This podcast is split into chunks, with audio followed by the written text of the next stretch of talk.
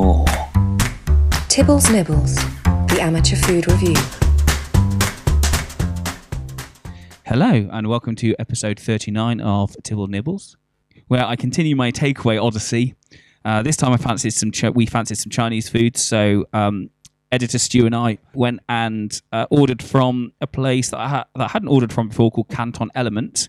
We ordered some starters and some mains and some sides. Um, and so what we wound up having was, for starter, Stu had the capital spare ribs. I had garlic sesame prawn on toast, which is my favourite starter, I think, from a Chinese restaurant. And then I went with chili shredded beef with mango. We then also had wonton soup, hot and sour soup, and two egg fried rice. Now, this place is not particularly cheap. I, th- I always find that Chinese does tend to be on the more expensive end of the takeaway scale. And so, all of that together with a fairly generous rider tip because of coronavirus uh, came to just over £65. The review of the food that we had, um, we'll start with the positives. We thought that the garlic sesame prawn on toast was some of the best I've ever had. Certainly the best takeaway prawns on toast that I've had. It wasn't the standard ones out of the packet that you that you find, which is sort of the white bread, where they all look the same, where pretty much wherever you get them from. These ones do look did look pretty homemade and were really, really, really nice. Still nice and crispy, great flavour, nice garlic undertone on that was was excellent. The wonton soup was really nice, clear broth, really nice, tasty wontons. I really like my hot and sour soup. I thought that was really excellent, just spicy enough.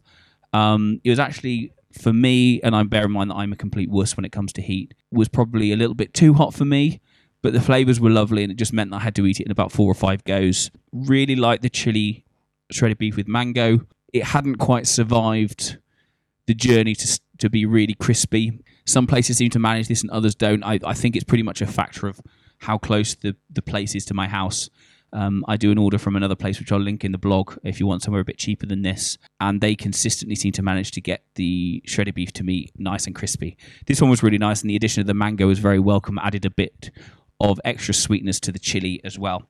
The egg fried rice was nice. It had obviously been really well made, very tasty as well, uh, really well fried. Um, all round, that was excellent.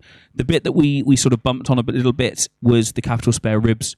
One thing that was a little bit strange was that the they sort of coated the ribs in in almost like a batter, which I'm not sure whether it's a thing with capital ribs. I'm sure I've had it elsewhere where it's just where it was just the the regular ribs on their own and and then with the sauce on the top. But I think if we were to order from there again, I think maybe order the salt and pepper ribs, which hopefully come uncoated. Um, because the ribs themselves, actually, I think the rib meat itself was, was pretty good.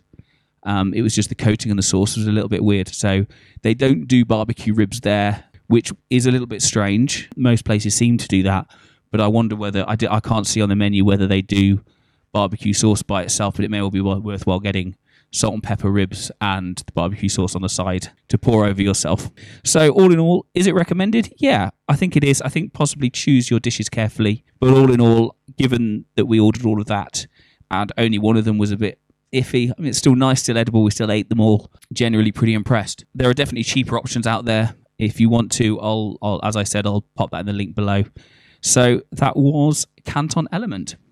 So thank you very much for listening, everybody. Um, if you want to drop me a message about this, or if you want to suggest a takeaway in the NW1 area that you think is worthwhile trying, drop me a message. You can talk to me on tibblnibbles at gmail.com or www.tibblnibbles.com or on my Instagram, tibblnibbles blog. Thank you very much for your time, and I look forward to talking to you next time. Oh. What the feck is Tibbles Nibbles?